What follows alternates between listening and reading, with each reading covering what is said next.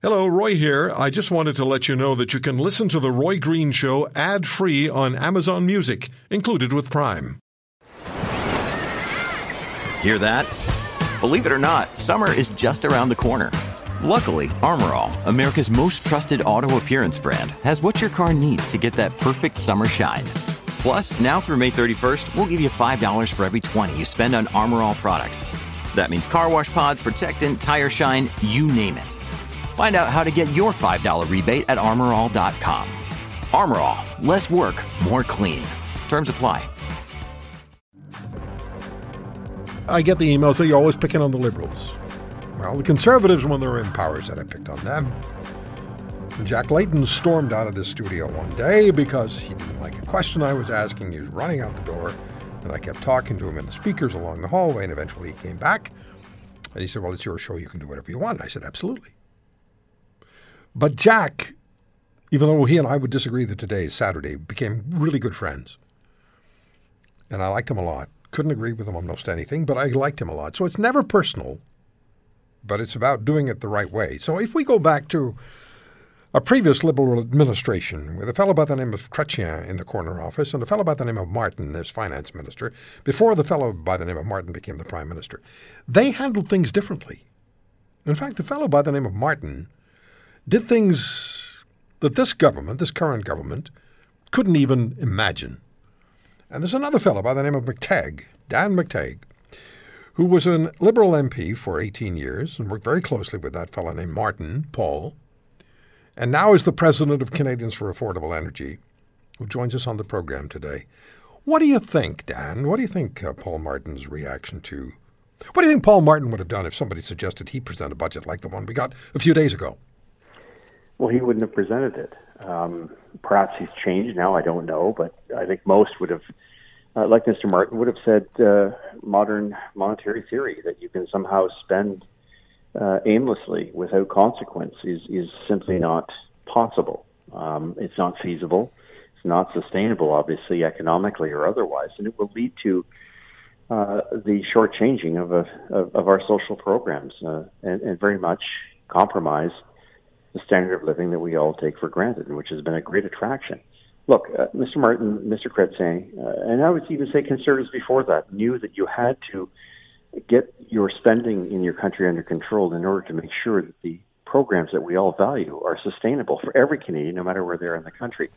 That's now very clearly at risk, and that kind of prudence has been simply thrown away uh, and uh, and subverted in favor of this idea that somehow you can spend with abandon without consequence. And of course, that really means that we're setting ourselves up for a massive fall. And the numbers are very clear. I think Mr. Martin would have pointed out that uh, the national debt, debt uh, to GDP, the size of our economy, the deficit itself, and all of the other accumulated debt. Here, I'm not talking personal, the provincial debts, the municipal debts, the unfunded liabilities, probably bring us closer to 350 percent which makes us uh, a laggard in the G20 and perhaps one of the biggest laggards in the world. A very dangerous position to be in, and I think that's something Mr. Martin would have said.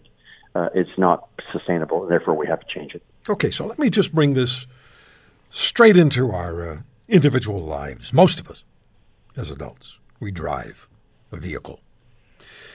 So we had the carbon tax introduced during the pandemic by Mr. Trudeau, will not be derailed in his determination to deliver the carbon tax. So yesterday I went and filled up my car. And regular was a buck twenty-seven nine. Other parts of the country it's more. Some parts of the country maybe a little less. Um, so buck twenty-seven nine for regular. What? Uh, just using that as the starting point. Where are we headed with general energy costs? Canadians for Affordable Energy. That's you. Where are our energy costs headed for the balance of 2021 and beyond with this government in place? Oh, well, it's very clear. Uh, if you don't like a dollar twenty-seven, you're going to hate a dollar forty-seven. Uh, there's a, a, great likelihood that uh, once the pandemic has ceased and demand restores, uh, the world gets back to doing what it's normally doing.